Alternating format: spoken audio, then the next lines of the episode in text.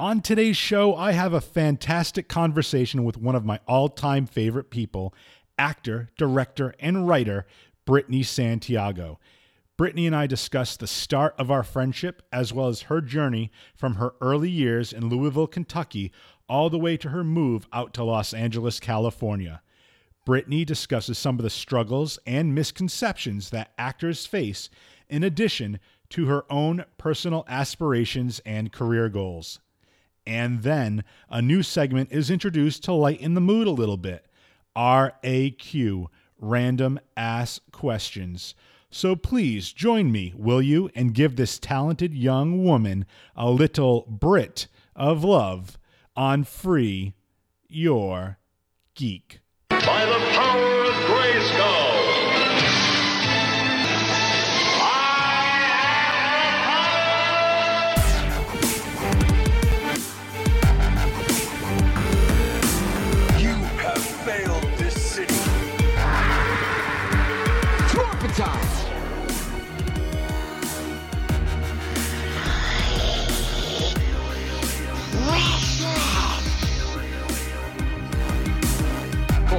Winter is coming. Finish him. Fatality. And welcome to the Free Your Geek podcast. I am your host, Jay Free, and joining me today is a very special person, uh, one of my favorite human beings in the world, uh, Brittany Santiago, actor, writer, director, producer, blogger, podcaster. Anything else I left out? What else do you do? You're like- Dancer. dancer, martial arts extraordinaire. You just you just do it all. You're just you're just a badass woman, and I absolutely love it. So as I'm about to interview Brittany here, I want to mention that uh, you should see on the podcast we have that little E in the box, which stands for explicit. So there could be some language here because we're going to be talking about a lot of. Um, trials and tribulations, a lot of learning as we're going through our lives. So some of that stuff might come out. So just a quick fair warning, but we're going to go through before we even get into your life and, and and Brittany is living in LA and she's, you know, auditioning. We're going to talk about all that, but we need to discuss first how you and I became friends. Um, Yes. Because I have my own version of it, and I'm assuming you have your own version of it too. Mine might be a little hazier than it's supposed to be, but yeah, sure. well, we we became friends uh, due to a particular convention. Uh, uh, it's not necessarily a comic book convention. It's, Uh, it's similar to that of a comic con, but it has more of a specialized audience. It was uh, Yeah. called Heroes and Villains, and I forget what year it was, but it's it was it was probably at least four or five years ago now. At this point, it was. The anniversary thing just popped up. It was like four years ago. Uh-huh. It might even been five at this point, honestly. Well, Yeah. and, Ooh, and yeah. Mm-hmm. heroes and villains typically had the cast of the CW shows. That's what why I went anyway. Mm-hmm. Um, you know, Arrow, Flash, uh, and th- those were the big two. And then Legends of Tomorrow was just rolling out. I believe they were season two when I went. So Mm-hmm. it's it's been a while. And uh, cheap plug, go listen to my previous episode where I talk about the crossover Crisis on Infinite Earths. Okay. But uh, yeah, I met you there. You uh, shout out to my aunt and your friend uh, Ann Cosetta because she'd met you Yes, previously. and So Ann Ann is uh, we always take pictures on every holiday, and I send it to Brittany because we're always like, oh, we got to send her a, Yes. a goofy picture. But yeah, Ann knew you pr- uh, prior to me, and then I tagged along because I was a fan of that show, and I met a whole group of people that all Yeah. lovely, lovely ladies. And this is my recollection of it. At first, the first trip I went down there, I didn't think you liked me all that well. I, I, I was No. yeah I was like I was like oh she's cool she was cool but like I was there with my buddy Danielle too Danielle and I were there and uh, Oh. Danielle kind of you know her and I kind of did our own thing but it was just like I never like I was like okay this girl is really really cool she's got a great personality but I feel like we didn't really like connect and then fast forward a year later the next heroes and villains you and I had lunch like mm-hmm. almost every single day where and that's why I was like okay wow like okay this this this girl is awesome and that's when I was like I, I don't mean to speak out of turn, but I think that's where I kind of fell in love with you, and I was just like, this girl is like amazing. I need to be friends with her. And, and since then, like like we goofed that like we're each other's number ones, and I just think like He is. He's my number one. to, to be quite to be quite honest, you are just you're an amazing person with a lot of drive and grit and determination, and that's why I want to have you on the show because I really feel like you have a story to tell, and and, and your mm-hmm. story, even though your story, in my opinion, is you know just beginning because there's going to be so many crazy things that are going to happen to you in this life, but I think this is a cool point to like you can kind of even rewind back like 20 years from now when you're accepting an Oscar and you're being like, listen, this is this is where you know this is where it all started. I'm gonna I'm gonna go re-listen to Free Your Geek, who's now he's gonna be like Yes. this like 58 year old dude like trying to like talk about like geek shit. It's gonna be it's gonna be great. I'll But- be listening. yeah, no, it'll be great. It'll be great. So, um, before we get into your um, kind of move out to LA, let's just do some quick background stuff. Where were you born? Yeah. What was your childhood like? Um, you, you mentioned dancing. I, I mentioned the martial arts. I know Yeah. you did a little bit about that. So let's just uh, kind of go into that.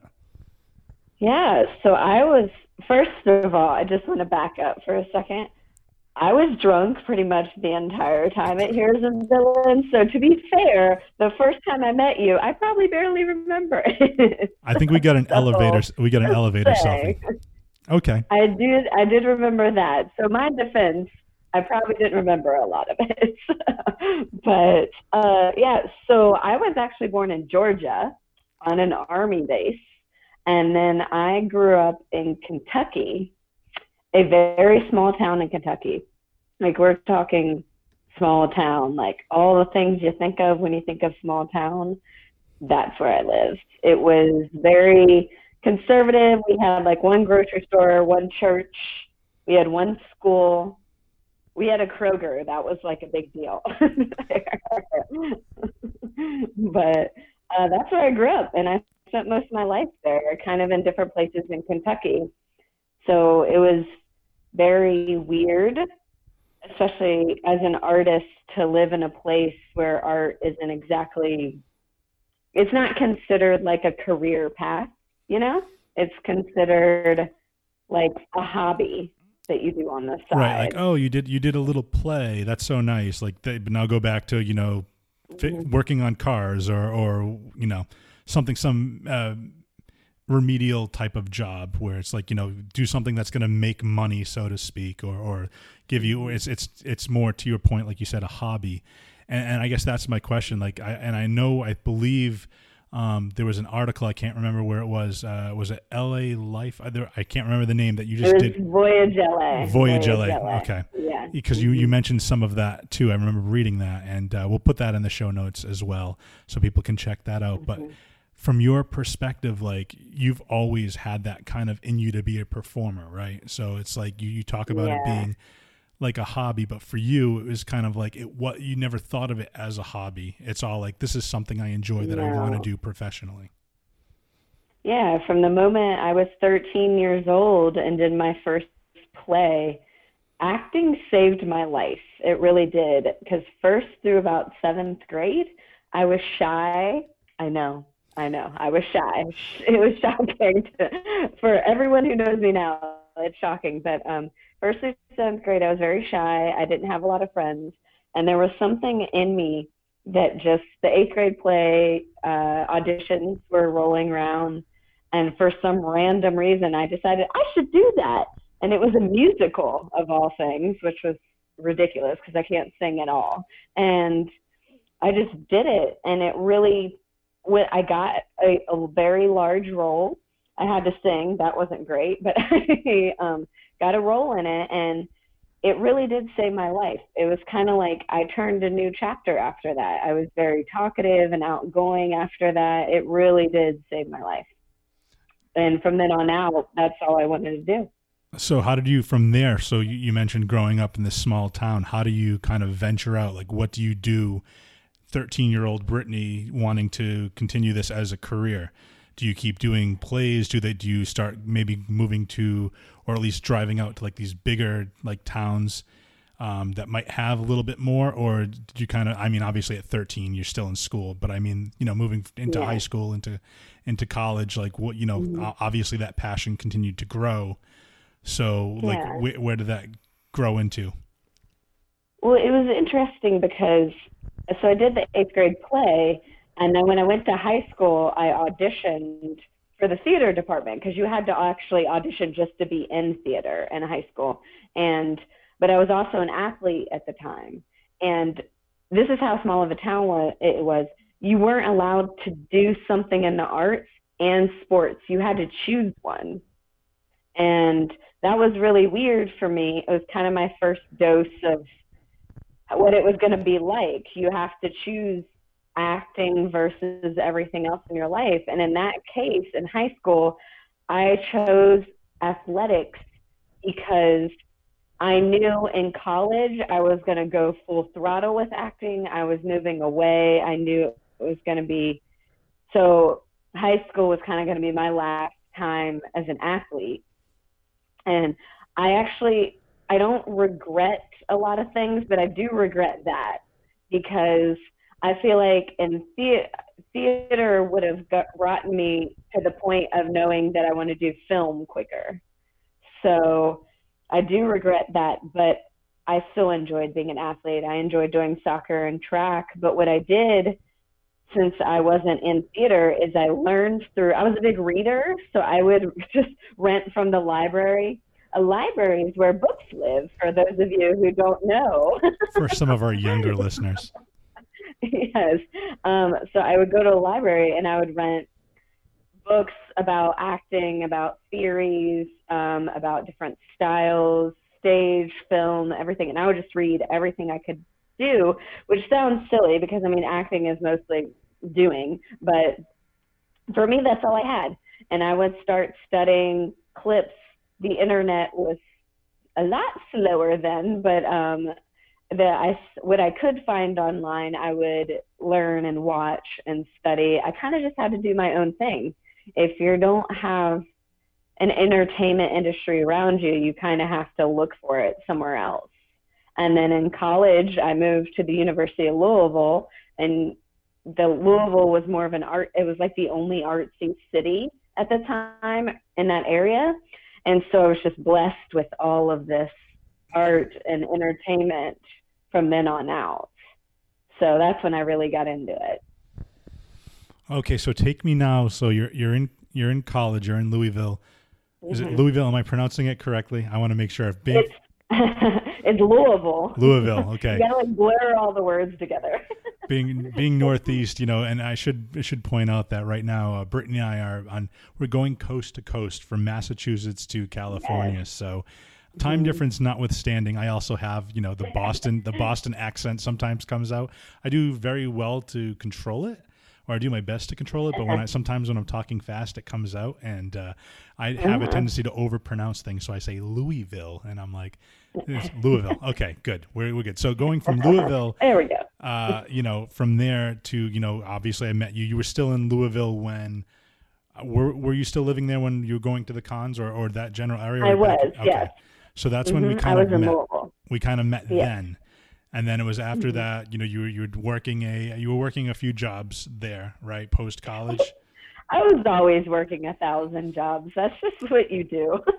You're like you're like this Swiss Army knife. You like you know what I mean? Like Jill of all I trades. Like you can do. do everything except sing, apparently.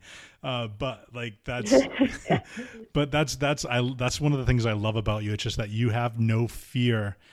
To your point, where you're like, I just want to try acting. You you you're not afraid to be like, mm-hmm. you know what? What's the worst that can happen? I'm gonna go in and mm-hmm. I'm gonna just give it my all, and you know I might find something else that I'm passionate about. And for you, it was obviously acting. Um, but that's I think a lot of young people need to hear just the fact that they think that it's like, oh, I'm not going to try that because I I might fail. Well, unless you fail, or you you, you might fail, but you're still going to learn mm-hmm. regardless of one. And the fact that you have basically the the backbone or the cojones, if you will, just to be like, I'm going to try this and I don't care. Like, this is what I want to do and I'm going to do it. And I like, I think that's, that's one of the things I respect most about you. So that also kind of drove you to move out to LA. Um, and you ended up, another mutual friend, Tracy, you ended up moving in with her. but you know, it's kind of like, hey, I'm uprooting my life from this life that I know to the great unknown. But guess what? This is my dream. I'm going to do it anyway. So talk to me a little bit about that from moving from Louisville out to Los Angeles. I actually I didn't move directly from Louisville. I actually went back home, got a master's degree in screen and writing, and but with the focus on screenwriting. So that way I had like two jobs I could pursue. And then I moved out to LA only about two and a half years ago. And the the the big push for me was we don't need to know how old I was at the time, but the biggest push for me was you keep pushing this back. You keep pushing this back. The only one at this point in time that is stopping you from doing this is yourself. So what's your what are you doing? So I was like, okay, self, what am I doing? So I because of the cons, met an actor who needed a personal assistant for a little bit and he lived in LA and so he asked me if I wanted a job because he knew I wanted to move out here, and I said hell yes, and then away I went. I just got up and moved. For me, it wasn't a, it wasn't hard to go. Oh, should I? Shouldn't I? For me, it was. I don't want to do theater. I want to pursue film and television. So I'm either going to go to LA. At that point, Atlanta wasn't as big of a hub as it is now with like The Walking Dead and all that stuff. So for LA was where I needed to go, and I was like, that's where I'm going. And that's what I did. I mean, at a certain point, you have to just take the leap and do it. So that's how I came out here. I absolutely agree. And, and to backtrack just a little bit, speaking of the cons again, heroes and villains uh, mm-hmm. specifically, mm-hmm. you did a little bit of moderating as well. So that that was kind of cool as well. I remember, you know, mm-hmm. being up there and being like, "That's my friend," and, and pointing and, and, and it's just really cool because you get to kind of interview you know some of the the celebrities the guests there and mm-hmm. basically it gives you a little bit like another um, ammo for your arsenal so to speak because you mentioned going back and getting your masters in writing with a focus mm-hmm. on screenwriting so now you have yeah. dual you can do both you know you have that yeah. gets your foot in the door in a couple other different places or other facets that might be you know something that you can mm-hmm. do and pursue there. Same idea to me with like the moderating. It's like you're you're already kind of networking for lack of better term with with mm-hmm. these different celebrities you know and people can say oh well they're you know it's cw shows or whatever and it's like it's it's not like abc or nbc or they're not it's not like ncis it's like it doesn't matter. Hollywood is hollywood you're all going through the same yeah. audition process. It's somebody that can give you mm-hmm. tips or help present opportunities or you know know your name. So if something pops up and they hear like, "Hey, we need an extra for this" or or whatnot, hey, I know somebody right. that can that can do that, and it gets you kind of almost not that you wouldn't be comfortable because as we talked about you like it op- you're you're an open book you're very energetic you're very uh, personable so to me it, it, for me, in my respect, like I'm very quiet when I first meet people. I'm very shy until I get to know somebody. Mm-hmm. Then I open up a little bit. So to me, going in with a, a, moderating gig like that and being like, oh, I have you know these stars from these television shows that I'm going to have to ask questions to and mm-hmm. keep it mm-hmm. rolling and, and kind of uh, curate fan questions that are walking up to the mic and know when to cut the fans off and, and all this other stuff. Mm-hmm. That would be like an enormous amount of pressure for me, and I'd probably be very like almost like not I want to say professional, but very straight into the point where you go out and you're just so mm-hmm. effervescent and energetic and you're like dancing and I'm just like I kind of envy that. Like you're you're very um, personable and you're very good with people. And I think, you know, that's the type of personality that you need to have to be out there. Again, mm-hmm. think about like, you know, doing talk shows, doing like doing podcasts, like all the stuff mm-hmm. you need to be kind of have that outgoing personality, which you do have. Um. I so I just think I think like again, so much another you know arrow in your sheath, so to speak. Uh, no pun intended, but it's just uh, you know you just have all, more tools at your disposal that you can use, and I think that's excellent. And through that, obviously, you said networking. We will not name the mm-hmm. actor, mm-hmm. but you went out and you did. No, no, no. We uh, we NDAs. Uh, yes, non-disclosure agreements, folks. NDAs. That's what that stands for. But we'll just say that you know it was it was a pretty high-profile person um, mm-hmm. that you you did that for, and it got your foot in the door, and now you're you're living the life in L.A. and you're going to auditions and you're mm-hmm. writing scripts and you're you're, you're mm-hmm. you know keep doing so. Tell me you know, what's been one of the bigger misconceptions and what's been some of the struggles that you've had as far as like things that you didn't realize moving out there, like things that like everybody knows, like oh, there might be, and luckily it's gotten a lot better with the Me Too movement. But you, you hear about like casting couches and you hear about all this other stuff. Um, so that's already you know kind of I'm glad that's kind of like put in the spotlight and that's you know kind of being done away with, which I'm sure it still happens, but it's a little bit more uh, have, has a little bit more discretion. But I mean, we, we kind of know those things. We kind of know that you know actors and, and whatnot. Some some of them are temperamental or or could be hard to deal with. But what some of the things mm-hmm. that you didn't really foresee that were like, oh, this is kind of not what I thought it would be like, or or something along those lines. I would say that for me, I was auditioning. I had an agent back in Kentucky. So I was auditioning in Ohio, Indiana, and Kentucky all the time for many, many years before I came out to LA. People tend to forget that most people who moved to LA had acting careers before LA. They just weren't in LA. So they weren't as high profile. I was acting professionally with an agent for about six or seven years before I moved out here.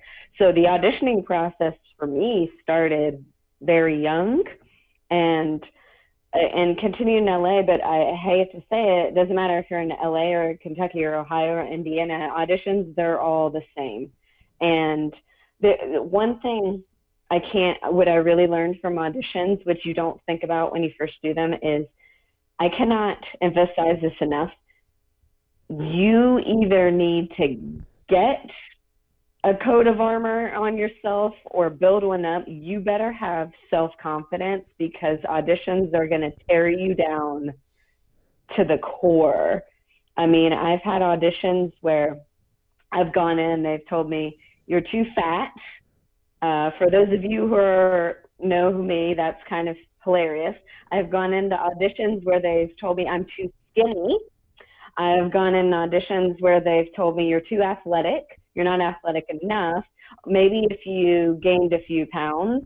I've had people go when I've gone in to audition for roles that are not Caucasian. I've had people go, "You're not tan enough.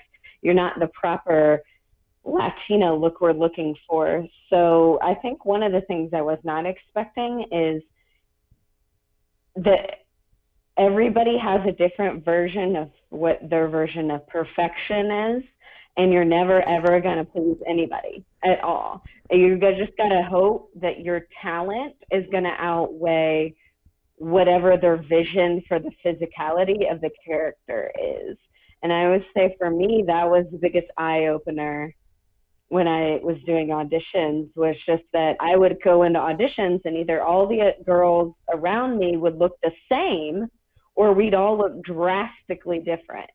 So for me, you building up the con- well, I was I'm lucky enough to have the confidence already, but as an actor that might struggle with that, it it it hardens you and it hardens you emotionally outside of acting that you weren't expecting and that can be both a good and a bad thing so i would say that would be one of the biggest things that i learned when i started all of this and I, I find that very interesting too, because you would think, you know, with this whole diverse type of culture that we're in now, like, you know, loving yourself and, you know, it doesn't matter. It's like having the confidence, it doesn't matter like your size or, or whatnot, as long as to me, it's like, you know, again, if you're not right for the part, you're not right for the part. If it's like an acting thing or if you want like a certain aesthetic, I kind of understand that. I get that. But mm-hmm. it's like if everyone's coming in and looking like I don't know who one of the actors, like one of the major actors are now. I can only think of like, you know, if you're you're all blonde hair, blue eyed like people and that's not what the the role is like kind of under and they're mm-hmm. choosing like okay, so you're a brunette, you have a better shot of getting it. But to me it's like, yeah, for them to, to continually to nitpick and it's not about your as you said the talent per se they're they're more giving you comments based on a physical thing which to me it's like that i don't think that's any necessarily any other industry that would be like that if you want to be an accountant it doesn't matter what you look like if you're mm-hmm. the best accountant yeah. you get the job you know it's if you is mm-hmm. and that's what i use because that's a very boring job and apologize to all my accountants that listen but it is you're working with numbers all day um, mm-hmm. and I, mm-hmm. I, was almost an accountant once too. So there you go. Um, but no, I, I get that, and it's just it's it should be you know the content of the character, so to speak. Can you? And I, I know that for me personally, from reading all these different stories, certain actors would audition for parts and then they wouldn't get the part, but because they made such an impression on the casting directors or any of the showrunners, they ended up getting characters written for them. Uh, my favorite television show of all time is Lost. I've actually never seen Lost. I believe it was. I think it was Tracy that mentioned it. But to me, uh, and uh, you should watch it. I know you're super busy, but whenever you have time to binge, it's a great show. Um, it's it's very involved though. It's kind of like Game of Thrones ish, where you have to like watch from the beginning to know, oh, who's that character? Who's that character? But Jorge Garcia, uh, who played a character Hurley, uh, uh, originally auditioned for a character named Sawyer and he was great but they're like you don't really fit the part. But we think we can write a character based on your personality that would fit in with this overall. And again that's that's casting for a large you mm-hmm. know large tv show with many multiple leads. So i think i think mm-hmm. hopefully the industry continues to change you know again with the the me too movement we've already talked about it's getting less mm-hmm. about you know hey you want this part like let's go back or come to my hotel room like mm-hmm. it's getting all of that is getting like thrown I luckily have never experienced that before. Well, th- that's I good. um yeah, I've never in an audition.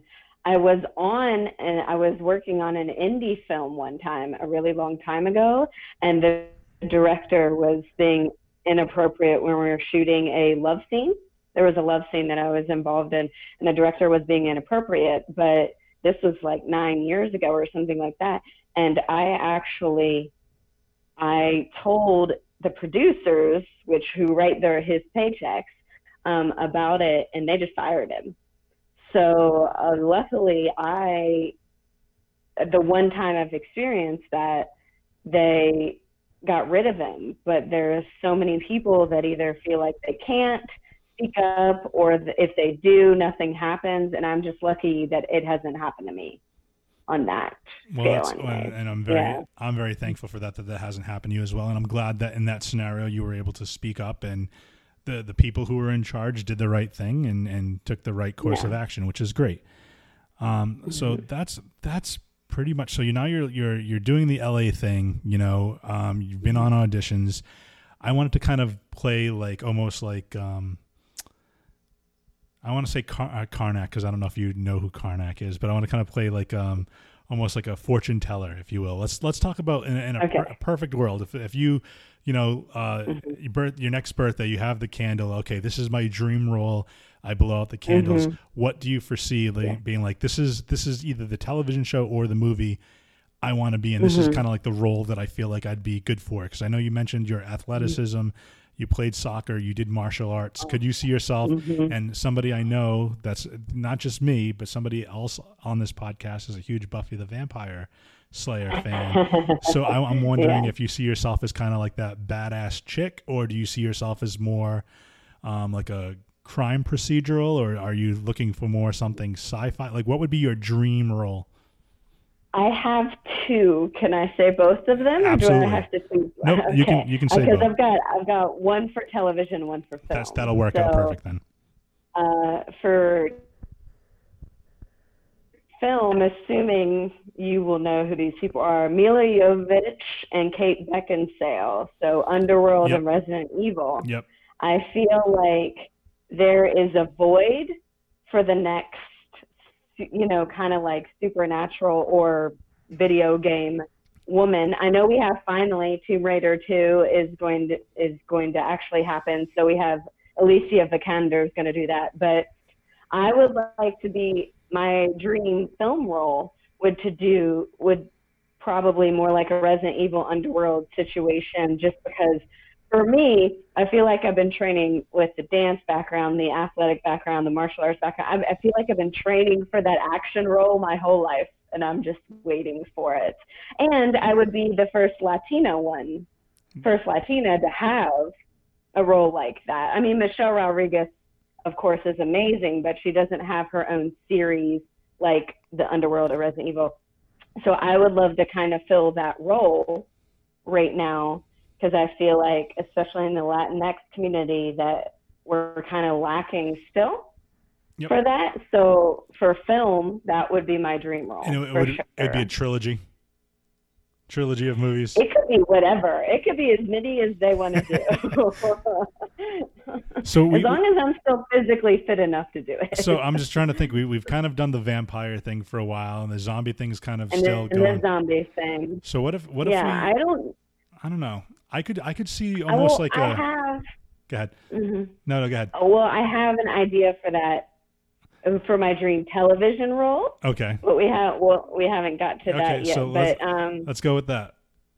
okay, uh, so I actually wrote a pilot for a television show that um, I'm not going to say too much about it because people can't steal it. Nope, keep- but keep it um, close is to the a- vest. It is, yeah, it is supernatural, and um, it's nothing like the show Supernatural, and it's not like Buffy the Vampire Slayer, but essentially, and it's not like Shadowhunters because you got to do your research on these things, but it's essentially, it is a role of a human that is endowed with powers to fight the supernatural, but it's like completely different than anything that you've seen on TV because that's all been done before. But for me, the the big draw for what I the script that I wrote, obviously I'd want to star in it, is that it's very diverse and it looks more like the world that we live in and not so much like a bunch of white people just slaying things. And um not to say those shows aren't good because they're all very good, but um, I, I would like, I just want to see something that looks like the world we live in. And I feel like I don't want the token character. I don't want, oh, well, we have one African American character, we have one Asian character, so we qualify as diversity.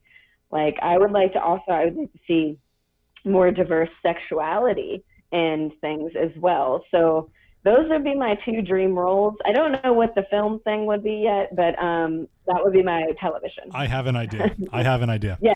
So ahead, my, here's ahead. here's my here's my idea for you for this is going to be a sequel, but it's going to spawn its own series of movies.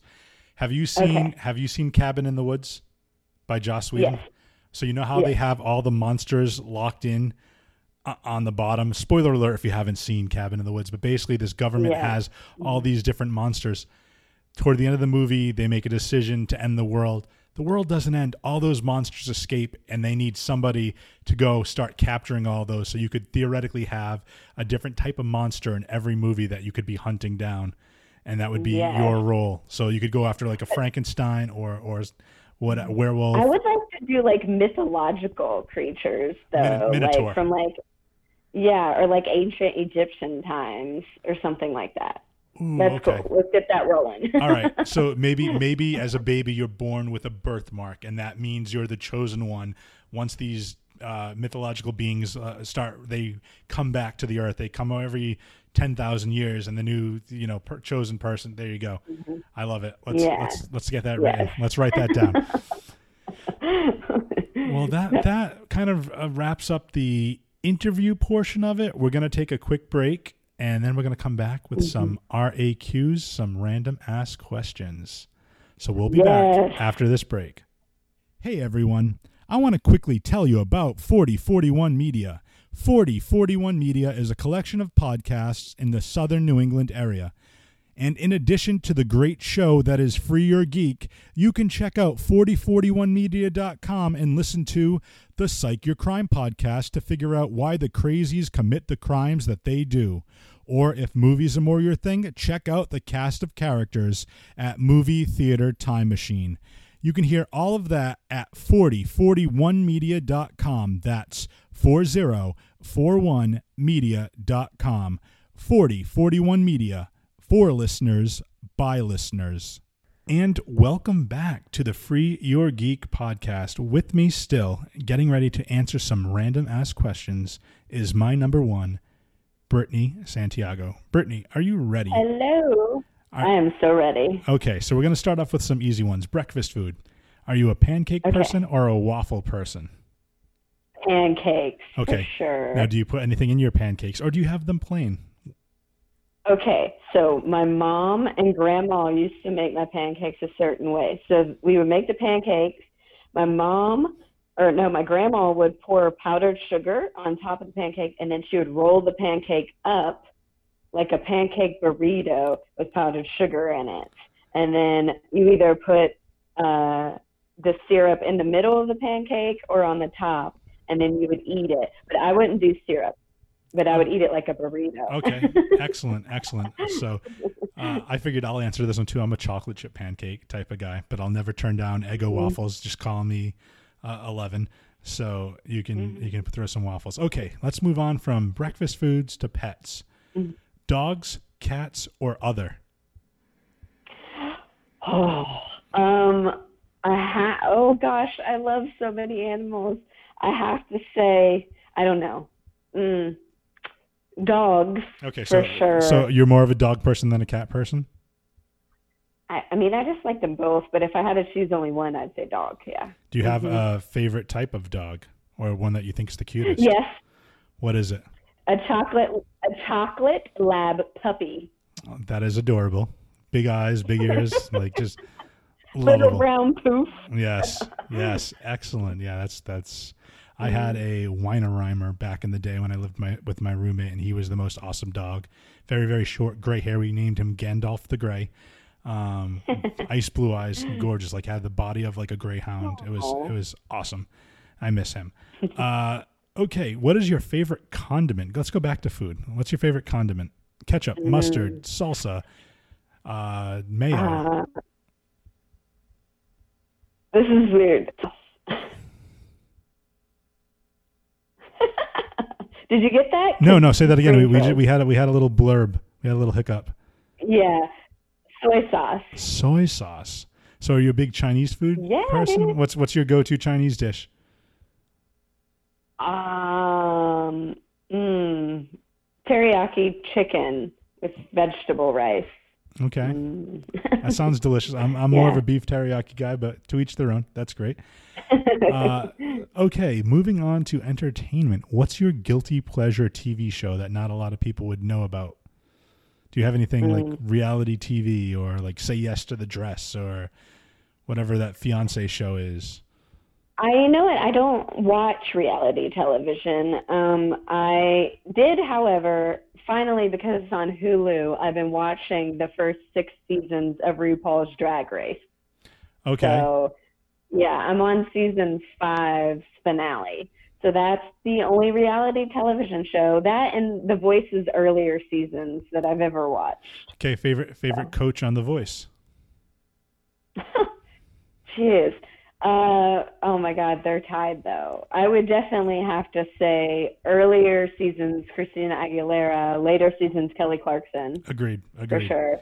I agreed on Mhm. Christina, um, and I just love the as much as it kind of uh, monopolized the show at points. The Blake and Adam uh, bromance that they just made fun of each other that made it entertaining to me. But to me, I think as far as coaching goes, I think Christina, and then I want to say probably uh, Pharrell was my other favorite uh, go-to coach.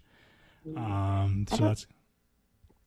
what Sorry, saying? go ahead, No, no, no. ahead. you you you were thinking. I would say. Um, Oh, I, I was just gonna say I forgot Pharrell was he was he was that one he was there one season but he had he had a tell every time like somebody was really really good he'd stand up like almost like um Mm-hmm. uh Timon on the Lion King like hey what's going on and uh and then he turned to Adam I think it was Jordan Smith when uh, Jordan Smith, we had, you know, he sounded, like- you know, they didn't turn the, they never showed him on camera because he had a very higher pitched, if you dare I say, effeminate voice. And then everybody turned around, but Adam and Pharrell just looked at Adam and shook his head up and down, like, yeah, you need to turn around.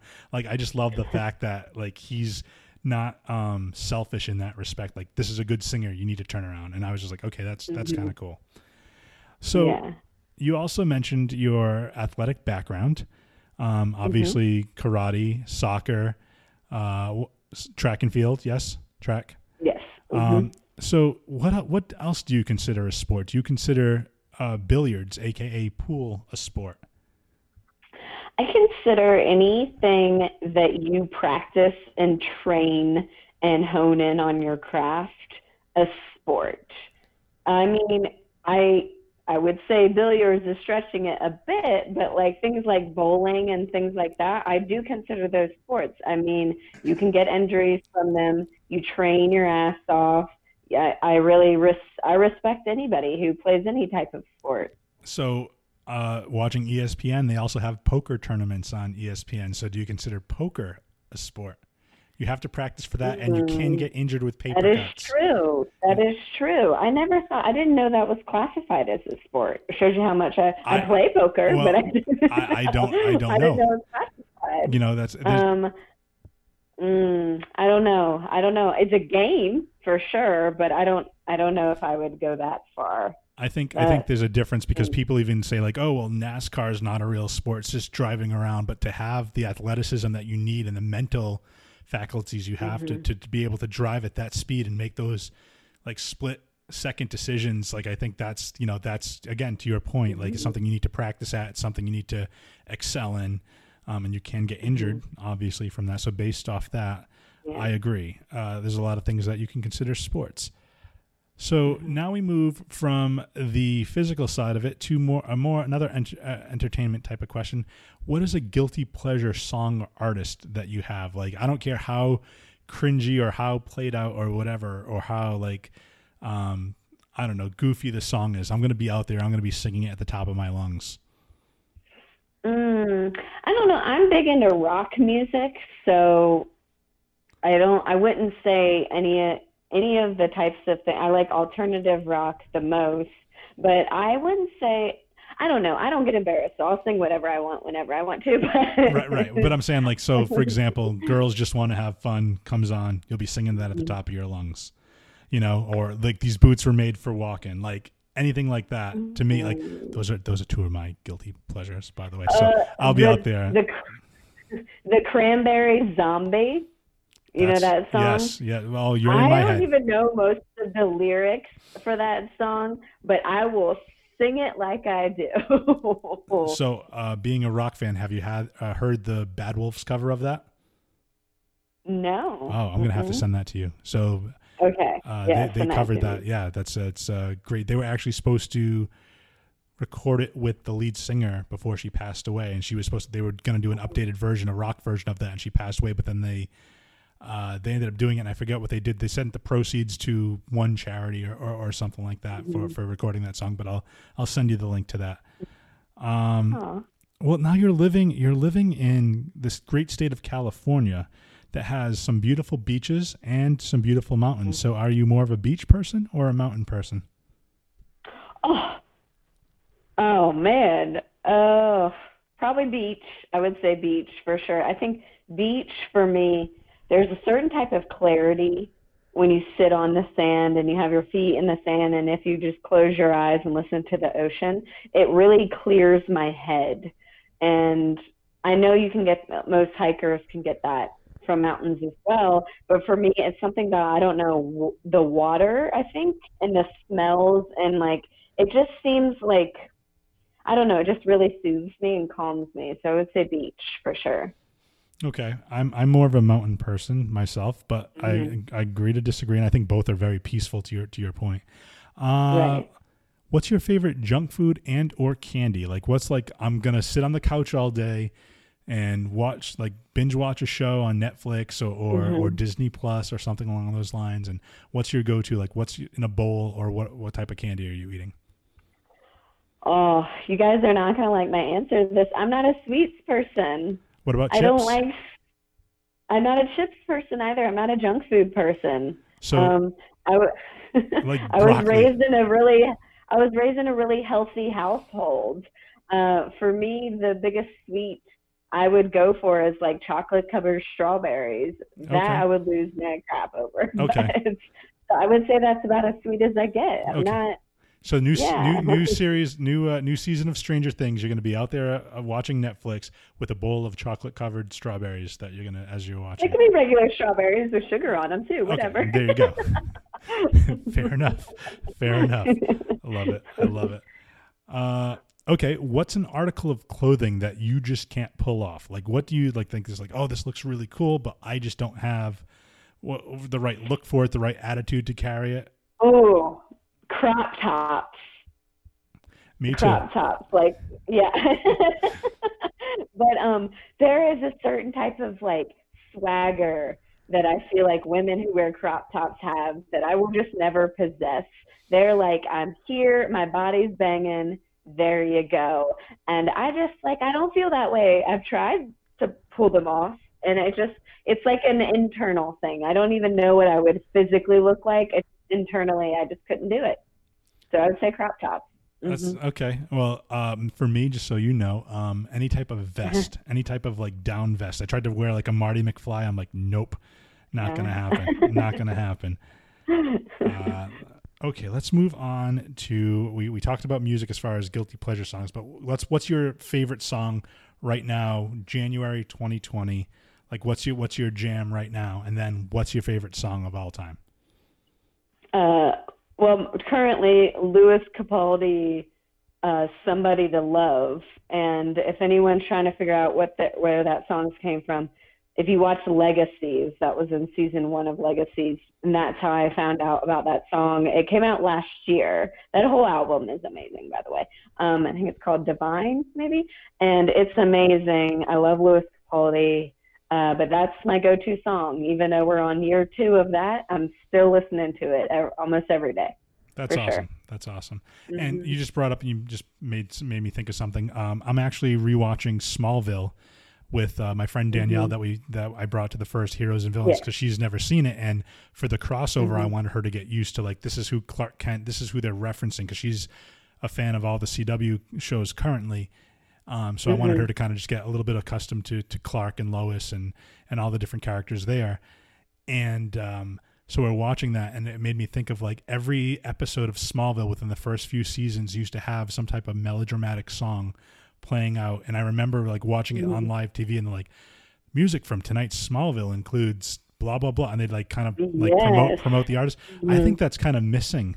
So with your little uh, keeping it close to the vest TV project, maybe we should bring that back at some point, or maybe it doesn't fit your. I actually my my television show I actually have the full playlist in my head of the first episode already. Well, there you go. There you go. So, ne- so never mind. We'll, we'll put that. We'll put that in the docket for for maybe a, a, a spin off of your TV show. We'll we'll bring that back.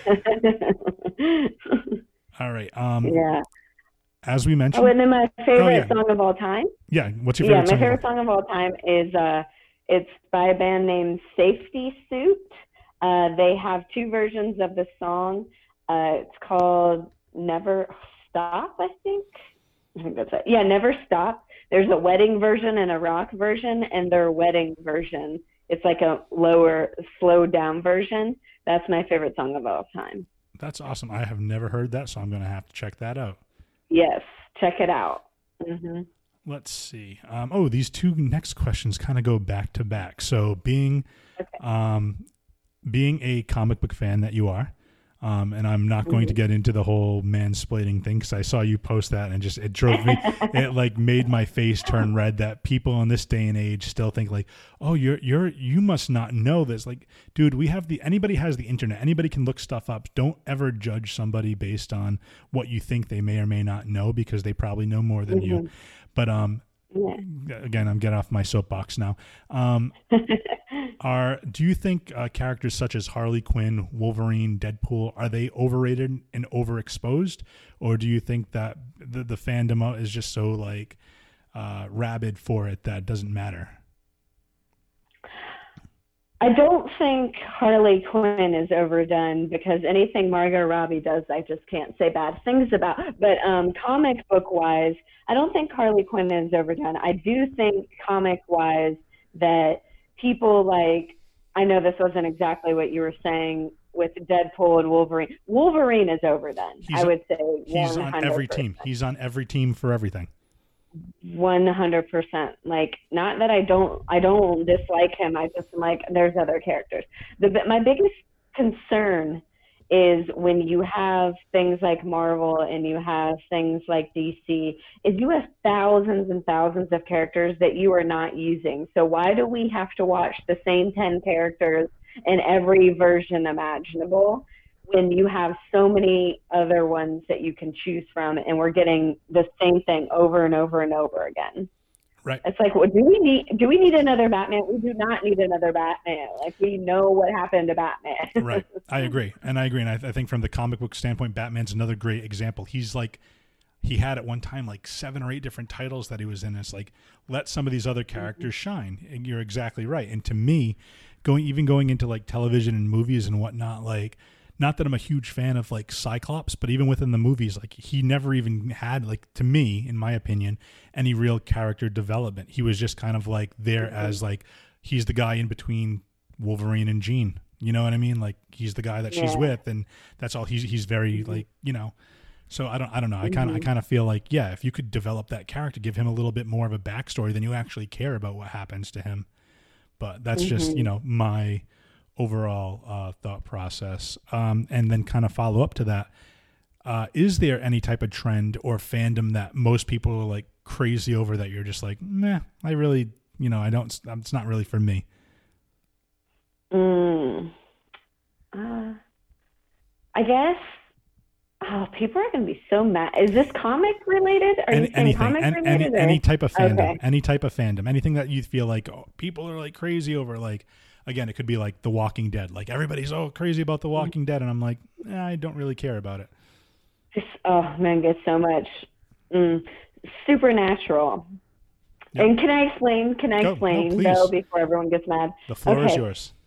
Here's my problem with Supernatural, and I I have no qualms with people who love Supernatural or anything like that.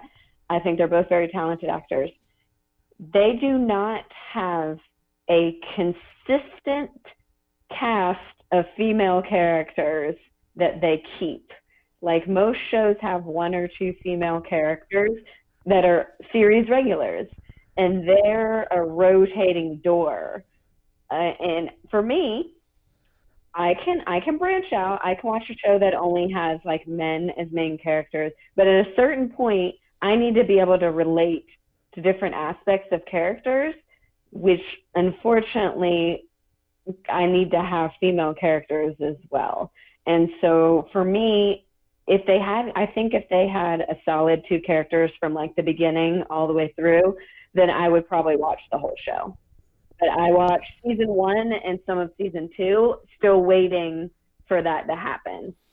And I I think that's fair. I think again, I think inclusion, not again, not to get on a soapbox, but I think inclusion or at least being able to connect to a television show or a movie for every type of person, no matter, you know, gender, race, sexuality, I think is important because, you know, it's not that like everybody, I, and don't get me wrong, I'm not saying like everybody always has to be represented, but just to connect to the material, I think you mm-hmm. need something, you know, and I don't think it should be always like a stereotype with like to your to your point as far as like you know like all this stuff like oh some directors are saying I'm not Latina I'm not like the you know and then even like and, and I, I love um like comedies and stuff. I watch Modern Family and I know that Sofia Vergara's they're they're playing a stereotype with her with her you know being like and it's just like okay yeah I I mean I can find it funny but at a certain point where it's like okay like that's overkill with the you know stereotyping like let's get a little bit more substance within the character and, and you know so that's Right.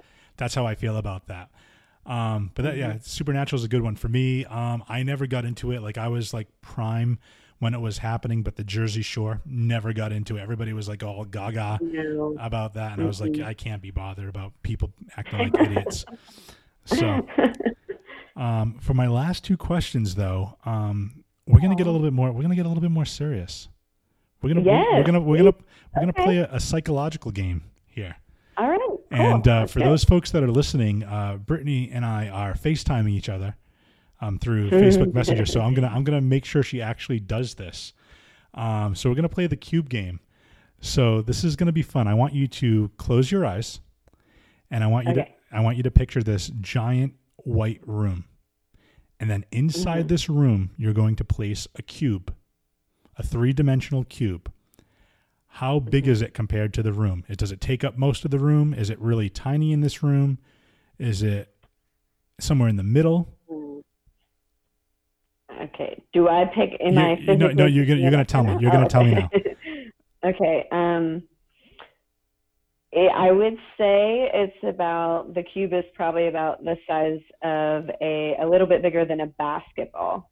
Okay, but inside inside in in relation to the room, how much of the room does it fill up? Mm, not even. Probably about one thirty eighth of the room. Okay, interesting. This is totally not going to go the way I want it to, but I don't care. This is great. Um, okay, what color is the cube? Does it- White. it's just it's a white cube. Um, Mhm. oh, okay, and then against this cube, um, we're going to place a ladder. Okay. Describe the ladder. Does it look easy to climb? Does it look very difficult to climb? Does it go beyond the cube? Does it reach the top of the cube, or does it go past the cube? It goes past the cube, but not quite to the top of the ceiling, and it's is easy to climb. Yes, It is, or it is not. it is. Okay. Okay, excellent, excellent. We're also going to place um let's see. We're going to place a bunch of flowers all around this room. Mm-hmm. Or it can be wherever you want actually within the room. Let's let's place some flowers. Describe the flowers to me. Okay. They are they're coming out there's vines all over the room and the flowers are coming out of some of the vines and they're white. They're kind of like they're um, they're not they're not lilies, but they're w- kind of like white and longer, and then they come up at the top, but there's some black on the edges of the lilies or whatever flower it is. Okay.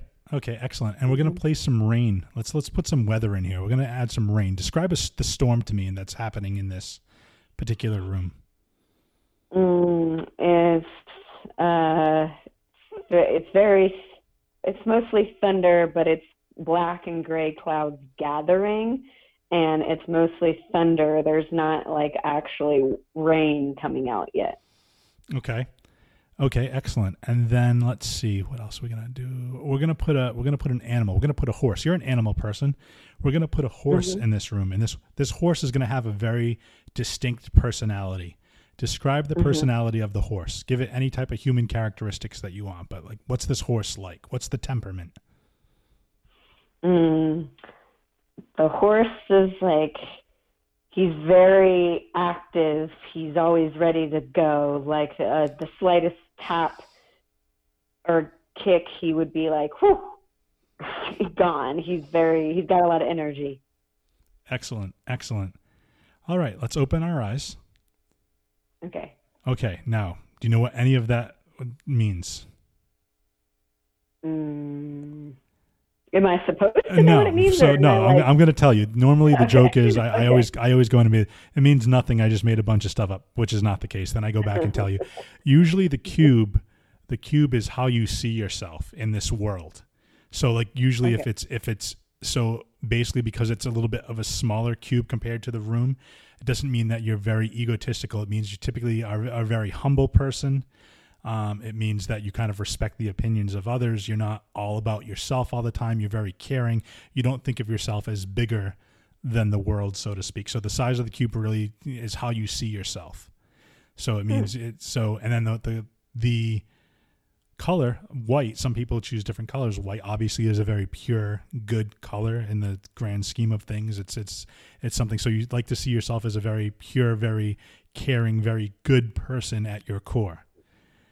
The ladder represents your hopes, your dreams, and your goals, and its relation to the cube, depending, it uh, basically determines if you've met your goals or if you still have a long way to go to achieve your goal. So you said it went all the way almost to the ceiling, which means you have some aspirations to go very, very high. However, you did say that it's easy to climb, so it shouldn't be a difficult process. It might just be you got to just keep putting one foot in front of the other, one step at a time, keep going up. Um, usually, people, if it's below the cube or if it's at the cube, it's like if I get to this point, then I'm happy and that's I've met my all my. And if it's usually higher than the cube, it's like okay, it's I still have a ways to go, but you know it's either difficult. Um, the flowers represent um, your your family and your close friends, and it's it's cool because you said there's a bunch of vines. So like from all like the things that might be kind of um, you know not the best quality. It might be kind of like you know not the greatest people in the world. You have very specific friends coming out of these vines that are, are maybe not so great that you have these beautiful flowers. So out of all these people that you have in your life or that you meet in your life that might not be the best your friends stand above them. And you said they're very hmm. open and they're white again, pure, and they have black around the edges, which means you know a little bit more. You want them to be open and kind of like push all their problems to the side and just it doesn't matter whatever negative connotation you might be the the beauty is on the inside with it all opened up and they're pushing their negativity away from each other. Hmm. And then the rain represents how you typically deal with your problems when you're going through an emotional time. So some some people say, "Oh, it's like thundering and lightning and winds blowing shit all over the place," and and other people you just say. So what you're saying is there's a lot of thunder, but it's not it's not coming down yet. So maybe it's when things don't go your way, you kind of more internalize. You might just get very angry and lash out a little bit, but you don't. It doesn't. Uh, it doesn't. Uh, permeate in the sense that it doesn't keep raining and doesn't continue it's like okay it thunders but it might not rain yet so i might get very very mad but I, it's it's it's going to be something that passes or i'm not ready it's not going to go all the way yet it's just i'm just very upset right away it hurts and i'm just oh and then okay we're cool and then the horse which i thought was hilarious uh, He's so cute. uh, well, okay, that's good to know too. The horse is how you see your ideal mate. So you Oh. you see well, she's so cute. yes, she she would be um, somebody that's that's cute and very energetic, and then all you have to do is tap them and they're ready to go, which I thought was hilarious. Um, so I just you know that's it's usually like a, just like a, a psychologically a game that we play with people. And just to kind of see like if that if that really fits their personality or if they think it's it's it's inaccurate or whatnot. But how do you feel as far as that kind of uh, psych profile for you? Well, I I liked most of it. I would say the ladder being easy to climb was not. I, I don't. Not the entertainment industry is not anything but easy to get through. So I would say the ladder being very long is pretty accurate. Um, it's taking longer than I thought it would, but I guess that's what most actors say. And um, the thunder was pretty accurate, actually. Uh, the horse, I did not expect. I thought, like at some, I, I thought maybe the horse was going to be me when you broke it all down. I didn't think the cube would be me. I I would say I agree with most of it. Um, I would maybe I wouldn't have made my cube as small as I would, but it wouldn't have been that much bigger. so so that's actually it's actually a, a con- that's a conversation starter that I learned about as far as like when you do like first dates with people and whatnot as you're meeting people you're dating mm-hmm. people you can learn a little bit about them by playing that game. And it's mm-hmm. just it's just a cool way to kind of like get to know somebody a little bit and like say how close was that? Like is that how you foresee it or, or whatnot? So listeners and brittany if you ever want to use that with new people that you meet in your life to kind of you know try to get to bond with them a little bit whether it be friendship or romantic like feel free to like use that little cube game Awesome, and, love and, it. And uh, kind of going along with that ladder, um, as far as you said, it's it's still a long road ahead. But you, mentioned both television and movies, but everybody's got a different version of what success is to them. So, what is Mm-hmm. your vision of success look like for you? I love this question. When people ask me this question, it makes me so happy because it's not what you think it's going to be. Um, I want to be, there's a difference between being a famous actor that everybody knows, being a celebrity, and then you have being a working actor. And that's just someone who always has work, doesn't have to be consistent, doesn't have to be the same show. Uh, one of my favorite examples is Katrina Law because she's always working, but she hasn't quite had like her own show or her own this or her own that, but she's always working. I just want to be working. That's it. I just want to, I don't want to have to worry about not having food for a week or this. I just want to be constantly doing things. And if that means I do a bunch of random stuff for the rest of my life, I, that's fine but I just want to always be, I just want to be a working actor, not a struggling actor, which is what I am right now. I want to be a working actor. That's my idea of success. I love that. I love that because again, it's it's more about applying your trade to the world, applying your experience and, and your talent, as opposed to like again, it gives you, to your point, something of a little bit more of a challenge with each role. It's not like, hey, I'm getting you know a series regular for the next six seasons, but if you're a guest star mm-hmm. for the next six seasons, where it's like three or four episodes per whatnot, and then in the off time you can do a different type of character with a whole different type of mm-hmm. storyline. Where again, you could be like a total like badass chick in one, like a Katrina Law as Nyssa Al Ghul, but then you could also be like a detective or a forensic scientist or you know something else that might be a little bit more and not not that I would a badass person isn't smart or intellectual but you can show your Yeah. range as a different actor. Maybe you can do more comedy versus a dramatic role or, or anything in between and I think uh, I think that's awesome. So I kind of want to use this podcast almost as like a um almost like a journal entry if you will or like a, a, a check mark like a check like like 15 20 years from now like i said and I, I i say this with all sincerity in the world when you're accepting some type of award whether whatever it might be a screen actors guild or, or an emmy or an oscar or people's mm-hmm. choice or whatever it might be i want to look back and be like this this is my friend. This is where she started. This is where she's going. Look at how far she's mm-hmm. gone. Look at the success she's had. Look at what she's achieved. And that's going to make it's going to make me so happy to see that and i'm still i still want to be part of your entourage um like you said when you have your own Oh, tv show you Don't you worry. Don't you worry. I want I want to meet all your famous uh, a- actor friends and and uh, especially the some of the single ones.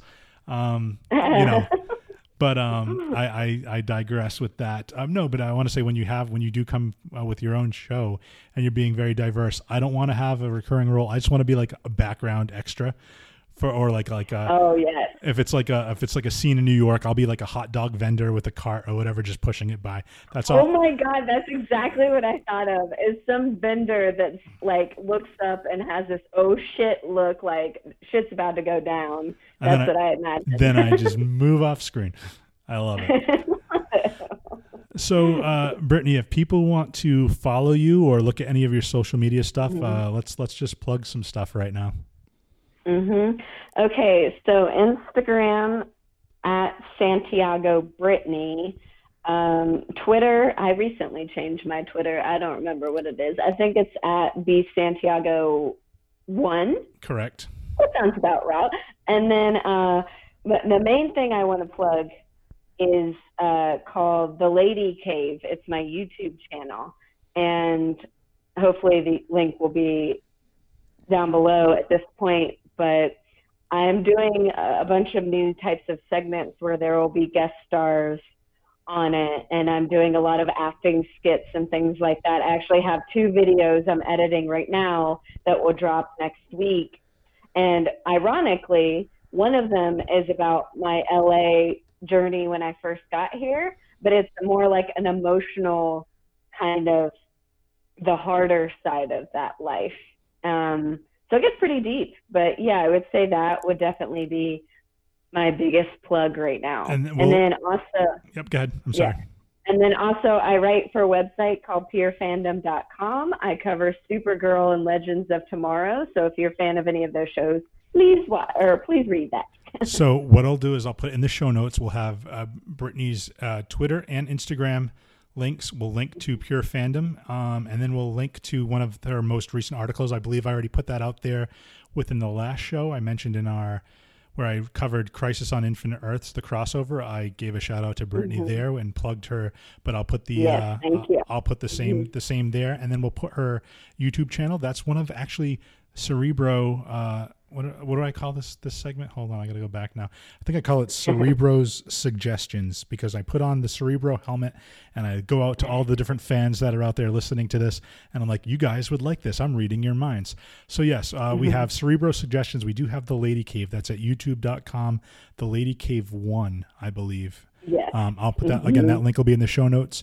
And then something else you guys might want to check out if you haven't seen it yet. It's Screen Rant Pitch Meetings, which is a YouTube channel where basically Screen Rant has this one guy play both the studio head and the writer of, and he Yeah, basically that's it's, good. it spoils all mm-hmm. the movies, and it's just it basically if you ever wonder like some of the plot holes and whatnot of movies, watch that because then you'll have the studio director being like, "Well, didn't he die in the last movie?" And the writer's like, "Yeah, yeah, yeah. We'll just write that out and we'll come back and we'll say." It. And and it's just the guy playing off himself, and it's it's very dry sense of humor. Um, definitely check out. He's got stuff for all the way from like Home Alone to like the X Men movies to the Marvel movies to Harry Potter. All these different.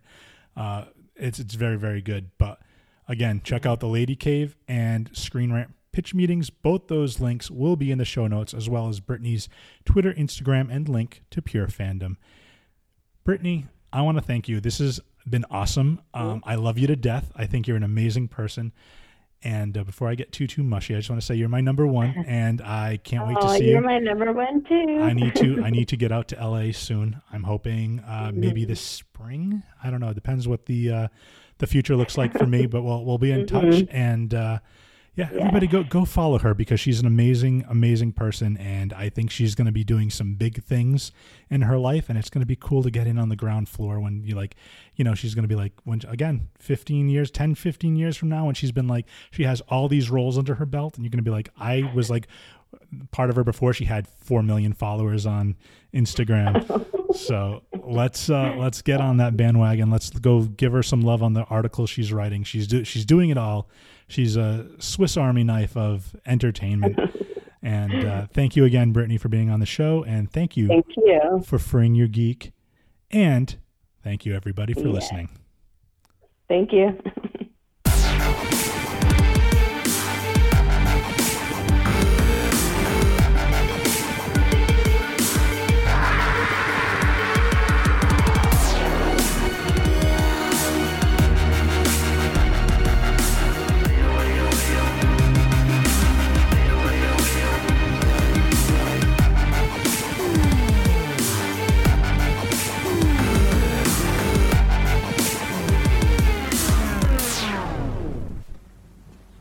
You're still here. It's over. Go home.